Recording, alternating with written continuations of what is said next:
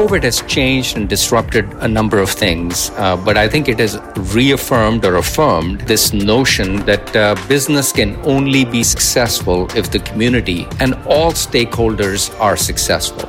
This is not only the right thing to do, it is the right business thing to do.